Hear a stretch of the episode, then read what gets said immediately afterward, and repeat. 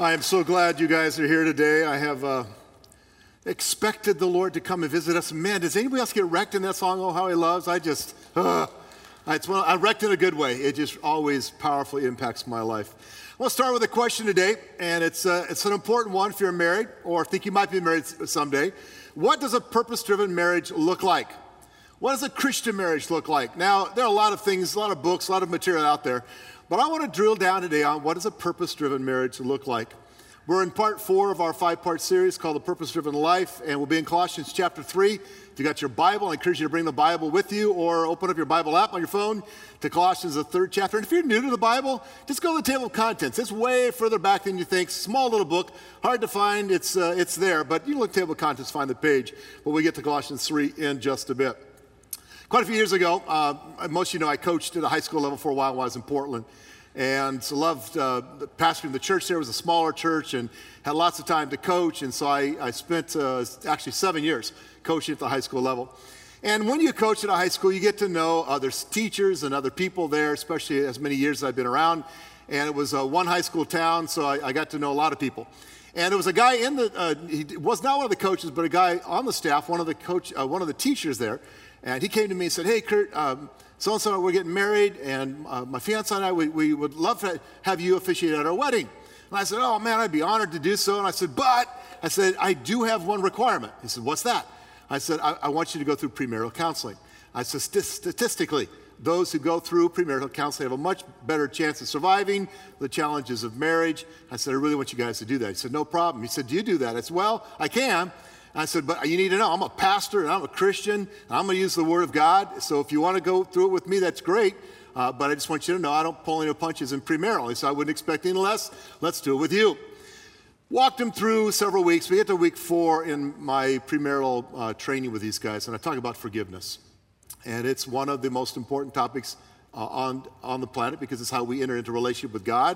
It's how we maintain a relationship with our spouse and with people. And so I talked about forgiveness, what that looks like. And I got done with that session. I said, you guys have any questions? And I was, it was very heavy. And not in a bad way, but when you talk about, you know, forgiveness and God's forgiveness for us and how we, you know, forgive one another, it really does stretch uh, even us who are Christ followers. And this, this couple were not Christ followers yet. And he said, yeah, we do have one question. I said, what's that? He said, you know, for a month now, uh, you've been talking to us about what a Christian marriage looks like, what it means to to uh, to have a, a marriage based on biblical truth. He said, our problem is we're not Christians yet. And I smiled and said, yeah, I, I, I know that. Do you want to stay that way? And he said, no, actually, we want to both become Christians. And so it was cool, coolest thing in the world. I got right there that night. So, well, I walked them through the process of becoming Christ followers that night. And it was incredible. I call it premarital evangelism now. It's what I do. And I've done it many times after that. You get to that section. You can't talk about forgiveness without talking about God's love for us and his forgiveness for us. And it was powerful. It was really cool. One of the things, though, that I, I wanted to, to tell them and I want to tell you is that there are certain aspects of what it looks like to be a Christian and to be married as a Christ follower. Now, last week I talked to the singles, and I acknowledged that forty-seven, forty-six, fifty percent of the people in our culture are single. That means the other, many of them are married. And what I'm going to talk about today, I'm going to tell you a heads up, has applies to all of us. In fact, the passage I'm going to use from Colossians chapter three is not the one typically used from Colossians three when people talk about marriage. But when we talk about relationship passages in the New Testament, obviously they are for all of us, but they certainly apply in our marriage. And so I want you to listen carefully today, married or not, to some of the principles we'll deal with. Let's pick up in Colossians chapter three, verse one. Since then you have been raised with Christ, that means you've come to life in him, set your hearts on things above where Christ is seated at the right hand of God. Set your mind on things above, not on earthly things, for you died and your life is now hidden with Christ in God. And when Christ, who is your life, appears, then you also will appear with him in glory. A lot there. I don't have the time to unpack it, but basically what Paul's saying is because you now belong to Jesus, there's something different I want to share with you. So it said in verse five, put to death, therefore, whatever belongs to your earthly nature, sexual immorality, impurity, lust, evil desires, and greed, which is idolatry. Because of these, the wrath of God is coming. You used to walk in these ways in the life you once lived, but now you must rid yourselves of all such things as these: anger, rage, malice, slander, and filthy language from your lips. Do not lie to each other, since you've taken off your old self with its, with its practices and have put on the new self, which is being renewed in the knowledge, in the image of its creator.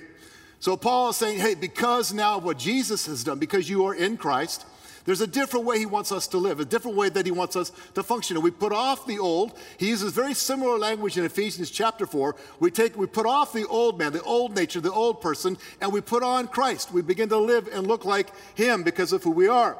Verse eleven, he says, uh, here there is no Greek or Jew, circumcised or uncircumcised, barbarian, Scythian, slave or free, but Christ is all and in all. And then he makes a shift. Verse twelve, therefore, as God's chosen people, holy and dearly loved, clothe yourselves with compassion, kindness, humility, gentleness, and patience. Bear with each other and forgive whatever grievances you have may have against one another. Forgive as the Lord forgave you.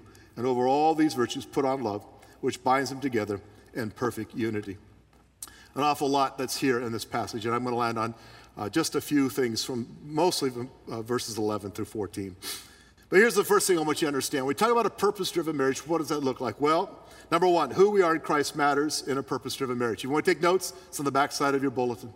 Who we are in Christ matters in a purpose-driven marriage. Now, it matters to all of us if you are in Christ, but it absolutely matters in a purpose-driven marriage as well. The central truth that we base our, our relationship with God on is that we are in him, that we have a relationship with him. And that changes us. It changes from the inside out. And it changes our identity as well. And Paul says, therefore. Now, what's the therefore, therefore in verse, uh, verse twelve? Well, he's referring to everything he just covered, the first part of this chapter. But look at verse eleven again. He says, there is no Greek or Jew, circumcised or uncircumcised, barbarian, Scythian, slave or free, but Christ is all and in all. What's he saying there? Well, if you understand the culture that Paul lived in, what he's saying is there's no uh, social distinction that matters. There's no religious distinction, uncircumcised or circumcised, that matters. There's no uh, uh, uh, ethnic background that matters if you are in Christ. Even slaves and free are all come together in the, in the body of Christ, in community with Christ as one. The therefore is Paul saying because of who we are. Because we who we are, he says, as God's chosen people, holy and dearly loved. What's the point here when you apply this to a marriage? Well, in your marriage, when you take a Christ follower, married to a Christ follower, it's like a double espresso. What it ought to be is that twice as strong, twice as representative of who you are now in Jesus. Now, all of us are in Christ. All of us have a relationship with him, and our nature, our living, our pattern, our practices are to change because of that. But in a purpose-driven Christian marriage, it ought to be very apparent that who we are makes a difference. Let me make it real practical for you. My wife and I, who sits right down here, we've been married now forty-six, forty-three and a half years. Yeah, forty-three and a half years. And um, it's it's been challenging at times to be married to me. I know that's a shock to you, but it really has been. And one of the things that's been difficult for us from the very beginning is that we're very different. Not just male, female, I mean very different. She had three sisters, grew up in a family with mostly all women except for her dad. I grew up with two younger brothers and a baby sister who's tougher than all of us. And uh, we very, she lived in the same house most of her life, grew up in one city most of her life. We moved everywhere, all over the place. So you put us together and that creates some differences. We are very different people. And what Paul is saying here, and I'm applying this to marriage, is that yes, you come into a relationship with your spouse, and there, you bring with that maybe a thousand different things about each other. Lots of differences. But it's who you are in Christ now that matters most. When I look at my wife, I'm not just looking at a woman who happened to have three sisters and grew up in a different environment than I did. Someone who's different than me. I look at a woman who is now a daughter of the King. She's a daughter of God. She's chosen of God. She's dearly loved by God. And when she looks at me, it's to be the same way. And so our relationship with each other is not based on the things that we don't have in common or even a few things on the natural realm that we might. What it's based on is the fact that she and I are in Christ, who she is as a follower of Jesus and who I am as a follower of Jesus. Several years ago, I had a couple come to me, and uh, they wanted to chat with me about their marriage. Uh, I'm not a marriage therapist. I make that clear to people. And in fact, the wife wanted to go to a counselor. The husband said, no, I don't want to. She said, will you see Kurt? He, she said, he, he said, yeah, I'll, I'll go see Kurt. And so they came in and they, they uh, met with me in my office for a little bit. And my goal in that encounter was basically to listen, to give them a little bit of pastoral advice, which was going to be, you two need counseling. You need to go see somebody on a regular basis that can unpack the, you know, the mess that you're in. But I listened for about a half hour, and I listened to both of them go on and on and on and on. And it was like ping pong. She said something mean and ugly about him. He said something mean and ugly about her. And this went back and forth for, I'm not kidding, for like a half hour. And I didn't have a chance to, to jump in and say anything. And finally I went, time out. Said, listen, do you guys have any idea how dishonoring you are being right now in the way you're talking to and about each other? They didn't have any idea. And I said to them what I'm saying to you now. When you get into a tiff with your spouse, anybody ever have a fight with your spouse? When you get into a struggle with your spouse, and frankly, again, applying this to all relationships, when you get into a battle with any other Christ follower, the number one thing we have to remember is that we're speaking to a child of God. I have to look at my wife and remember, okay, right now she might really be ticking me off. What she did or said might really have pushed a lot of my buttons, but I have to remember who she is, and she has to remember who I am, because who we are affects what we do, which takes me to point number two. Remembering who we are affects what we do in a purpose-driven marriage. Why is it such a big deal? Why does Paul take this time to talk about who we are? And he does it in many other places in the New Testament. Why does he talk about what it means to be in Christ or in Jesus? In relate, because he knows that it affects our, our view of ourselves. It affects our view of people around us. And who we are, remembering who we are, will affect what we do in a purpose-driven marriage. It always will. Look at verse twelve again. It says, therefore, it's God's chosen people, holy and dearly loved. Clothe yourselves with compassion, kindness, humility, gentleness, and patience. What Paul is saying is, because of who you are, make godly and wise choices. Don't miss that here. Therefore, as God's holy, loved, dearly kids, because of who you are, he says, now you've got to do your part. You've got to make a choice. He says, you must clothe yourselves. It's an interesting word there. Uh, it basically means to put on. Now, I don't know about those of you watching online at home right now, but I look around the room, and I'm really grateful that all of you decided to get clothed today, that nobody came in their P Js or worse, that you, you know, you're probably wearing something you actually like. And Paul is, is using an illustration that's very simple, but it's very practical and very powerful. He's saying, you now, because of who you are, have to make a choice to put on, to put off the old. He says the same thing in Ephesians four, and to put on the new. We, we have to clothe ourselves with these five things he mentions here. Compassion, kindness, humility, gentleness, and patience. We must choose wisely. Why? Because of who we are. I choose to live differently. I, the practices of my life, the practices in my marriage need to be different, look different, in a purpose-driven marriage because of who I am. And these are this is the foundation. This is where it begins for Paul. He says we must remember who we are, and when we do, that changes what we do toward each other. Romans chapter twelve, verse ten, I'll just read it to you. Paul says this, be devoted to one another in love, honor one another above yourselves. Another passage that applies to all of us, but one that absolutely must apply to marriage.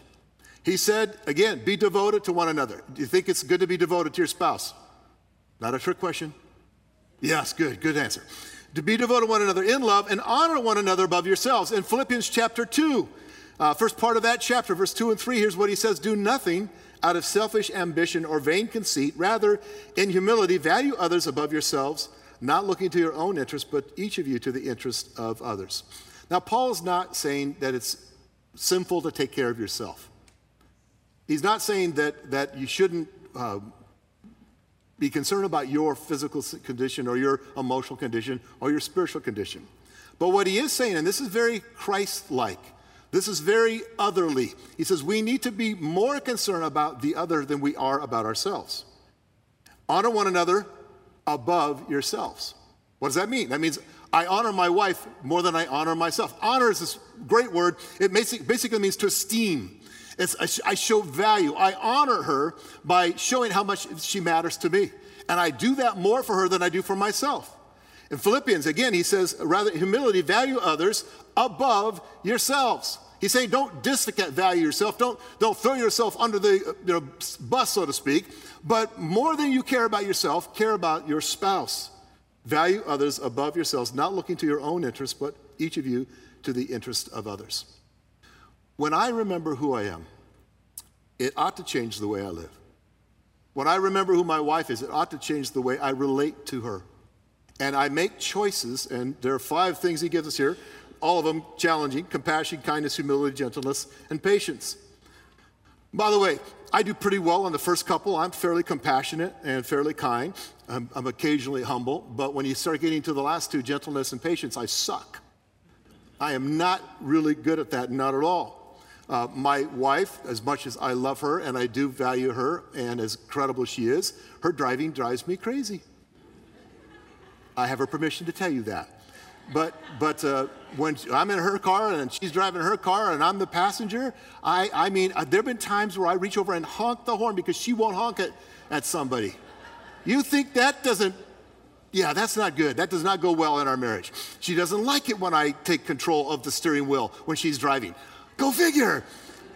Uh, she doesn't like it when I complain about, why do you, she, my wife, she she has this belief, and I, it's probably a good belief, that she never goes the same way twice. I think she works for the C I A.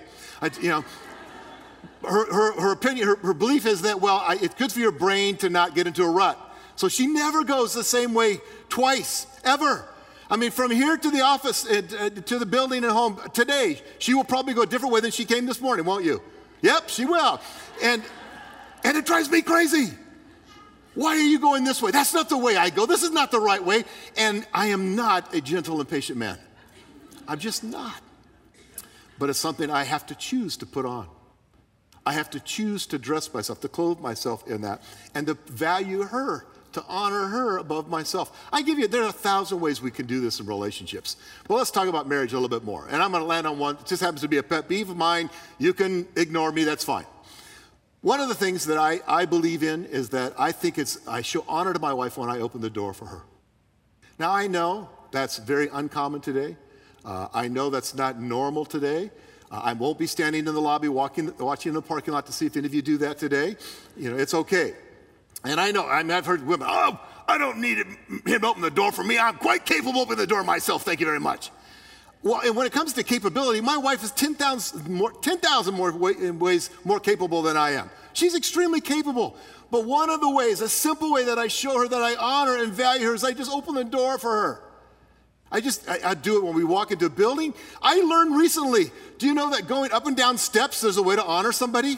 That if you're going down, she should be behind you so that if you fall, I mean, if she falls, you catch her. And if she, and if she's going up, you should be behind her so that you can catch her. Silly little things like that. Seriously, I, I read this recently. It's true. That that's actually the proper etiquette way to do it when you're with your spouse. For me, and again, some of you are like, oh my goodness, that's just dumb. I don't care what you do, but what do you do to honor your wife? Maybe you put away the dishes and that's kind of her job. Maybe, you know, well, you've divvied up the chores, and, and instead of, of uh, her taking, you, you taking out the trash that day, she takes it out for you. I don't know how you do it in your marriage. And frankly, I really don't care. Well, what I do care about is, are you esteeming, honoring, showing value to that person? Are you practicing compassion where you care about the person? Are you practicing that, that wonderful word, kindness, humility, gentleness? Are you being patient? Those are the ways we demonstrate that you really do matter to me, and I remember who you are. You're a child of the King. From the very beginning, I just don't have time to get into this today, but from the very beginning of, of the Word of God, page one, chapter one, we see that God chose us, and he, and he chose us to act and live as if we were royalty. Did you know that? True thing. God says, I'm giving Adam and you, I'm going to give you dominion over the earth. I'm putting you in charge. You're, you're going to, and from the very beginning, God's intent for us in our relationship with him is we become, when we become Christ followers, and I know if you're not a Christ follower yet, it sounds a little fairy tale, fairy tale-ish. I get that. But it, we are, when we become kids of the Father, we become princes and, and princes in the kingdom. We, that's what he, that's how he looks at you. And if I look at my wife as a princess, as a child, as, as a daughter of God, do you think it's going to change the way I treat her? Hello? Yeah, of course it is, and vice versa. There are lots of ways we can show that we honor, but the point is that when I remember who I am and I remember who she is, it ought to affect what I do, the way I treat my wife. And both of us must put on these practices of Jesus. What Paul lists here are these things that we need to put on. So we need to consciously make a choice. Something happens in your marriage, it'll happen today, if not tomorrow, it'll happen. I promise you, it'll happen. some button will get pushed. And at that moment, you can say, you can go ballistic or you can put on kindness. You get angry or you can put on humility. You can get really, really frustrated or you can put on compassion. You know, she's had a hard day. It's okay that she's a little grumpy right now because, man, she went through a lot. That's what the, the Bible calls us to, and that's what a purpose-driven marriage is. We remember who we are and it affects what we do. One more thing. And you thought, this that last one was tough. Wait for this one. Number three, a purpose-driven marriage practices a lifestyle of forgiveness. A purpose-driven marriage practices. And I use the word practice there because it's something we're going to have to, we work on all of our life. But practice is a lifestyle of forgiveness. Look at verse thirteen again. Bear with each other and forgive whatever grievances you may have against one another. Forgive as the Lord forgave you. Bear with each other. You know why Paul said that? It's because sometimes we're unbearable. We are. And he says, I get the humanness. I get the struggle. I understand the reality of life, of living with people, humans. Take one person, put it with one person, and you got conflict. You got challenge. You got things that are unbearable at times. Paul says, I get it, but bear with one another. Bear with each other. And forgive whatever. I love the fact that he doesn't give us any wiggle room here. Forgive whatever grievances you may have. He doesn't say just the big things, but whatever. Whatever grievances you have, Paul says, forgive them. And what's the basis for that? Forgive as the Lord has forgiven you. There are lots of opportunities to practice forgiveness in a marriage. I, I, I said, like I mentioned, I've been married forty-three years. We've been together for forty-five. And I can tell you from firsthand experience that there have been thousands and thousands and thousands of opportunities for us to practice forgiveness. And I love when I go do premarital with somebody or with a young couple, and they're just so, you know, oh, they're just so in love with each other, and, you know, everything is so peachy keen and wonderful, and, and she doodles his name on everything, and he just thinks she's the hottest thing on the planet. And then a year later, go, how you guys doing? Oh, we're good. Yeah, and then about six, seven years later, hey, how you guys doing? We're together. I, I, I love the fact that, that we get the bubble burst, and it gets burst because we offend one another. We hurt one another. We say things we shouldn't say. We do things we shouldn't do. We, we don't do things we should do. And by the way, listen carefully, I am not excusing any failure at any level, but I am going to say this. That's normal. Being human is normal. Failure is common. It's what we do when we fail. It's what we do after we fail that makes all the difference in the world. And so when Paul says, he said, bear with each other, forgive whatever as you, uh, you have against each other, forgive as the Lord has forgiven you. He's saying, listen, you've got to keep coming back to this reality. God has forgiven you. He has forgiven you of countless things, things that we haven't even thought of yet. He's forgiven of us. And he says, and because of that, that's the relationship we're to have. Again, it goes back to who we are. I forgive her because she belongs to someone else. She belongs to the Father. She belongs first and foremost to Him. And I forgive her because I care about her, and, and I'm going to honor and esteem her and, and, and have compassion and kindness and humility toward her. And I forgive her because that's the way our marriage grows and continues to get healthy instead of get torn apart. What frustrates me a great deal, and I'll be honest with you, is all too often couples come to me, and by the time I, you know, they come to me and say, hey, you know, we need a recommendation for a marriage counselor, they hate each other.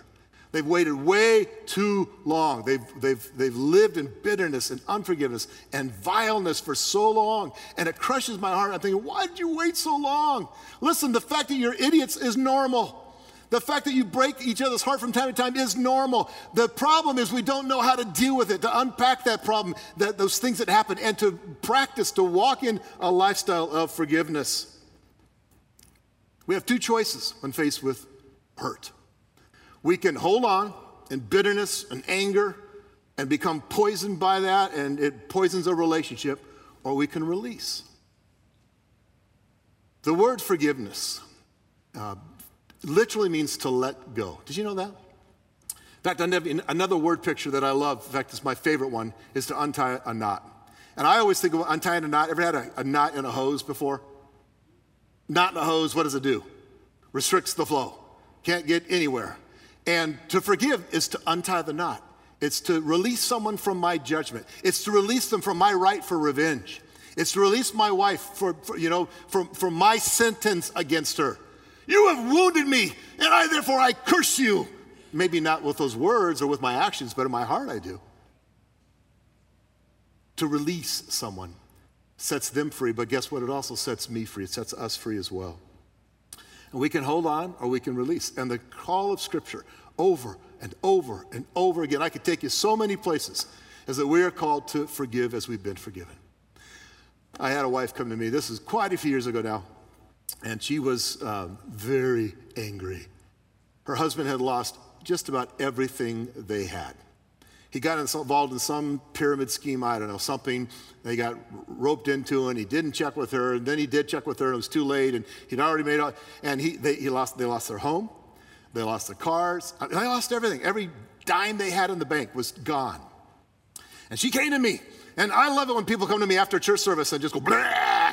And she came to me, and she was like, she, this is like, seriously, like two minutes after, you know, hallelujah, praise you, Jesus. She comes up to me, and she just, you know, just like, ah, I hate my husband. I will never, she says, she said the words, I will never forgive him for what he's done. And I looked at her and I said, I have a question for you. She said, what? I said, have you ever made a bad decision that God forgave you of? She sighed and said, that's not the point. I stepped back because I was afraid she might hurt me. And I said, no, that's exactly the point. That's exactly the point. Forgive as the Lord forgave you. If you're a Christ follower, and by the way, if you're investigating Christianity, I'm glad you're here. This is a safe place for you to discover grace, but we pull no punches when we tell people what it means to follow Jesus. And if you are a Christ follower, one of the primary ways we live that makes us, ought to make us radically different, radically different from the world that's watching is that we forgive as we've been forgiven.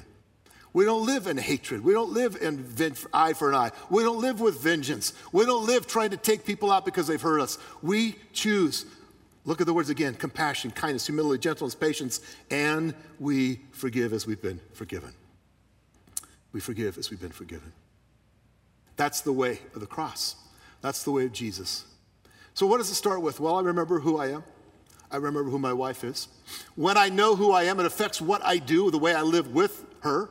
The way I treat her, I try to put on then the things that look like, sound like, smell like, live like Jesus. I, I just want to be like him in my marriage.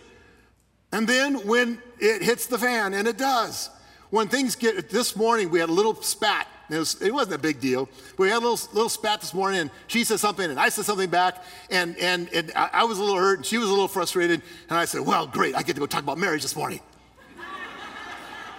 And we both started laughing. We just, we just started asking, oh man. Because in that moment, we remembered, listen, she's not the enemy. I'm not the enemy. And we, we laughed and hugged, and she prayed for me, and here we are. Guys, that's life. That's real life. That's where we are. Paul says, forgive. And then I last, one last thing, verse fourteen. Over all these virtues, put on love, which binds them all together in perfect unity. We're going to talk a lot more about love this next year. I'm praying about and seriously contemplating. You can pray that God gives me some wisdom by doing a series for twenty nineteen called fifty-two moments. And I'm going to do a fifty-two week series. And it's all beyond love. Moments where God loves us, moments where we love him, moments where we love one another. Because I'm convinced that this, right, I've said it every week in this series. Every week I've said it. To live a purpose-driven life starts, is sustained, and ends right here. Will we love God and love others? Will we love God and love others? And Paul says, hey, uh, by the way, uh, the reason why all of these things are important and what keeps them all together is that you love God and that you love others. It's, they're bound together by love. There are three things that I've learned about living a purpose-driven life. Here they are, and I'm done. Number one, it ain't easy. A purpose-driven life, a purpose-driven marriage is not easy. I can promise you it's not easy. The second thing I want you to hear is that it's worth it if you'll just have a sticky attitude. And by that I mean don't quit too quickly. I know lots of you have been through divorce, and there are a lot of reasons for it. I get all of that. And by no means for any, for a second do I want to put anybody in a position where you feel bad or guilty or ashamed. I'm just saying if you're married now If you're still in a relationship with that guy or gal that you're married to, have a sticky attitude. Just say, you know what, I'm not going to quit too quickly. In fact, I, I, I, I'm just, whatever it takes, we're going to keep moving forward. We're going to do everything. Now, yeah, it takes two, and I get all of that. A, a thousand things, a, a thousand what-ifs right now hit a lot of your heads. I get that. But I do know this, that the way you survive over forty-three years of marriage is you got to have a sticky attitude. You got to say, we're just going to keep at this until we figure it out. And here's the third thing I know. It's always worth it. It's always worth it. When two people love Jesus and they love one another, when they love Jesus and they love one another, and that's the qualifier, when they both love Jesus and they both love one another, man, it's worth it. It'll change everything. It'll change you. Bow your heads, let me pray for you.